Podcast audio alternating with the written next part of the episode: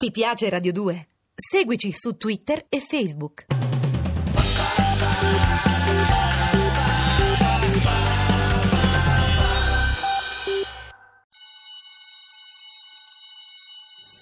Non è mai troppo cinema. Montaggio alternato parallelo, terza parte. Così, sentite come sono stato paura. secco. Eh, no, Prego, Alessandro anche perché a questo punto se uno si è scaricato Avevamo- il podcast lo sa che siamo alla terza parte Avevamo di chiuso con un quiz, parallelo. eh, parlavamo di, di- di chi poteva essere quel regista eh, europeo che negli anni 90 aveva usato un po' in chiave evocativa il Sì. montaggio. Abbiamo detto eh, è come Con- digitare con sulla molte- tastiera delle esatto, lettere eh, consonanti a È il caso. regista polacco Krzysztof Kieslowski, Ok. eh, che, è, che è un grandissimo. E, e Anche diciamo- il suo sceneggiatore è uguale, Piendre Piandrecti. è ancora più complesso. eh. Esatto. Comunque, quel che, che interessa Kieslowski è in qualche modo mettere in risalto le analogie in cui possiamo vedere come il caso, la casualità, possa diventare destino con la D maiuscola, Mm. cosa che detta così dice, vabbè, semplice. Lui riesce a farlo perché è un grande. Poi altri hanno tentato di farlo, per esempio. Tristemente? Beh, no, O no? non- Di- no, tu esempio- parlavi di quelli no, parlavo- riusciti, No, quelli riusciti, in Arritu, per esempio, è un altro che usa, Sì. però in modo diverso, però anche lui con 21 grammi e con Babel ha usato questa chiave. Però ma Però- Kieslowski, però è un altro. Vabbè, tornando a Kieslowski, volevo fare l'esempio di Film Rosso, dal- dalla serie dei Tre Colori, che è un film del 1994. In Film Rosso l'alternanza si definisce subito dall'inizio con un movimento di macchina. C'è uno dei personaggi che è Auguste, siamo a Ginevra, esce di casa col cane, lo porta a spasso, c'è un dolly enorme che eh, si alza va Sì. verso il palazzo a fianco, scavalca una finestra aperta, non rompe come in, in chiave Mel Brooks la finestra, Non ma la rompe. scavalca e c'è la seconda pro- protagonista che è Valeria, quindi mette subito in contatto i due personaggi che poi vedremo alla fine del film che casualmente tramite un naufragio Si si incontreranno. Si poi la cosa bella è che alla fine di, di Film Rosso, in realtà nel naufragio vediamo tutti i personaggi, Sì, ricapitoliamo esatto. tutti i personaggi della serie Tre Colori. Della trilogia, vedremo- sì, della sì. trilogia, quindi non è che un'enorme enorme alternanza che va avanti quasi per tre film, quindi lui l'ha, l'ha usato in questo modo È vero che comunque lui era unico. unico proprio, e in eh. modo appunto evocativo, perché appunto è evocativo e poetico. Poi arriviamo a un caso ancora più estremo, forse un caso limite.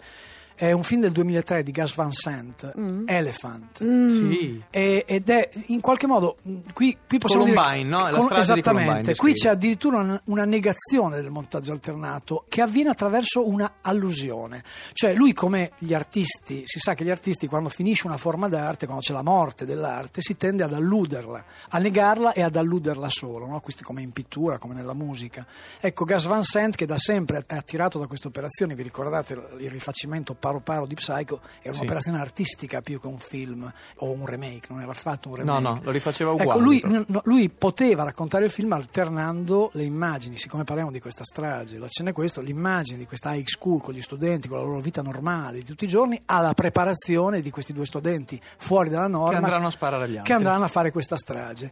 Però lui decide di usare una tecnica diversa, perché lui vuole in qualche modo dare questa idea di, di atmosfera narcotizzata per far sì che il massacro sia all'uso ma diventi ancora più pesante. Mm.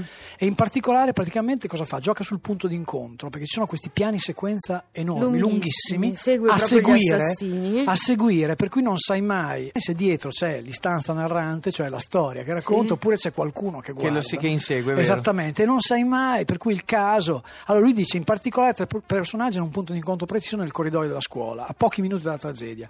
Il punto di incontro però si palesa come tale, come punto di incontro, solo con l'ultimo piano sequenza del terzo, in cui vediamo ripetersi l'azione degli altri due che avevano anticipato quella del terzo. Quindi è una sorta di estrema dilatazione personale del, del montaggio alternato e quindi il senso è l'alternanza in realtà non c'è, non c'è simultaneità, ma c'è il punto d'incontro che ribadisce che quelle azioni erano simultanee. Quindi lo spettatore avverte un'allusione a tale figura che accentua la scelta espressiva del film. Questa Quindi- devo riascoltarmi il podcast per capirla. eh. sì, è, è- è complesso, però devo dire che a livello di, di emozione di pancia, ah, pur essendo così intellettualoide, perché lui lo è, Arriva. arriva. E poi, e poi tu che ci ascolti, se in questo momento fai facebook.com slash non è mai troppo cinema, ritrovi quella sequenza così capisci anche perfettamente quello di cui stiamo parlando.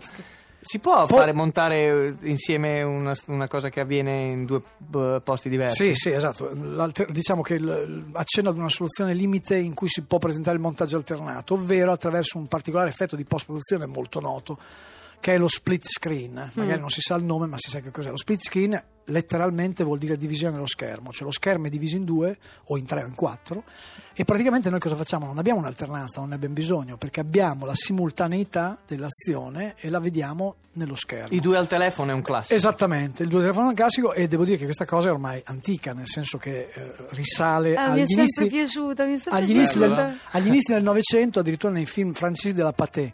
Ci sono esempi della telefonata. Sì, sì, sì. certo. E a questo proposito vi faccio, c'è questo aneddoto molto carino legato a, a un film che, che è un film di Stanley Donen del, del 58 che si chiama Indiscreto, un film con Ingrid Bergman e Cary Grant. C'è, un- Sì. c'è una scena che anche questa postata, molto carina. Lui per evitare la censura che non poteva far vedere due persone a letto insieme non sposate, e loro due nella storia non erano sposate, c'è una telefonata notturna tra i due e loro due sono a letto. Sì. E poi praticamente fa vedere la split screen per cui loro sembrano a letto insieme e la camera si avvicina e poi loro si girano uno verso l'altro. Sì. Genia- Meraviglioso, fantastico. Geniale, un modo geniale per evitare la censura, è veramente una scena mm, magistrale. Poi la tecnica è stata usata molto negli anni 70, soprattutto in film d'azione e molto anche in film sportivi. Mi viene in mente quella sporca ultima meta di Aldrich del Come 74 no? con tutto lo schermo diviso della partita, la, Sì, la scena finale. Ma anche Hulk di, di Ang Lee, Sì, che più recente, oppure ancora prima da Brian De Palma, vestito per uccidere, vero. anche diverse volte. Poi c'è un esempio, volevo fare questo esempio di, di questo film di Roger Avary, che è anche lo sceneggiatore di Pulp Fiction, che è un film del 2002 che si chiama Le regole dell'attrazione, Mm. che c'è questo, praticamente la sequenza di incontro di due personaggi viene mostrata in split screen. Tutti e due attraversano le aule eh, di un'università, si incontrano, solo che nel momento in cui si incontrano non c'è uno stacco che li presenta tutti e due. Rimane lo split screen, loro due parlano tra di loro e guardano verso È vero, il, parlano a noi per parlare tra loro. poi parte un carrello che parte sia a destra che a sinistra che si riunisce in un unico campo medio e finalmente li vediamo insieme. È molto carino perché È tecnicamente molto fumetto. molto eh. fumetto ed è una cosa che però rimane impressa, è una cosa che rimane impressa principalmente della, della- Come le lezioni di Alessandro Cappelletti, Esatto, mi come rimangono le- molto impresse. Brava, le nostre voci rimangono impresse anche sul digitale del vostro computer, sull'hard disk, perché le avrete tutti quanti scaricate. Eh, Facebook.com slash non è mai troppo cinema per vedere le cose delle quali parliamo. Ringraziamo il prof, andiamo a casa con la Grazie. cartella a studiare. Va bene, Grazie bravi, Alessandro Cappelletti, grazie. Non è mai troppo cinema. Ti piace Radio 2? Seguici su Twitter e Facebook.